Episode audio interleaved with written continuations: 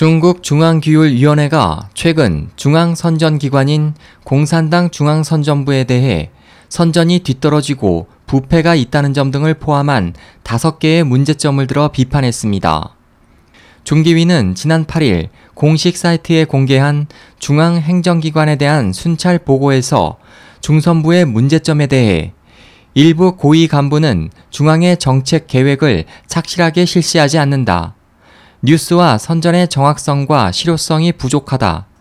선전 강화를 위한 책임 분담이 불명확하다.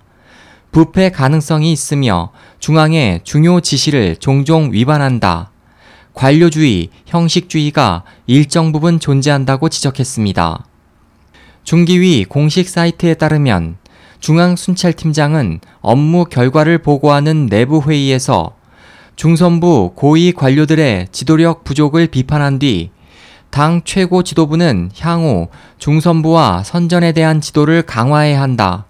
당 최고 지도부는 지도권과 관리 권한, 발언권을 장악해야 한다며 장점인파 권력 영역인 중선부에 시진핑 진영이 들어갈 것을 제안했습니다.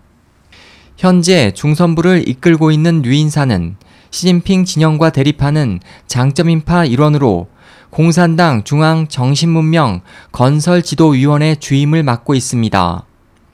이번 비판과 관련해 영국 비비씨 방송은 중국 문제 전문가의 말을 인용해 정치적 대지진이 일어날 징조라며 중선부에 대한 숙청을 암시하는 최고 지도부의 메시지라고 분석했습니다.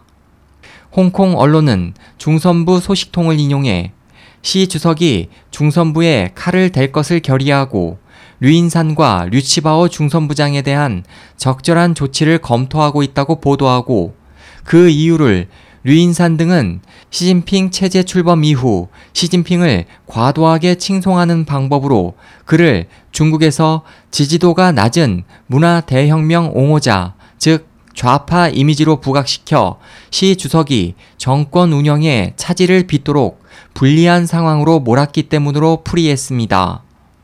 최근 들어 최고 지도부 고관 다섯 명이 류인산에 대한 내부 조사를 요구하는 연서장을 최고 지도부에 제출하는 등 류인산에게 불리한 상황이 계속 이어지고 있습니다.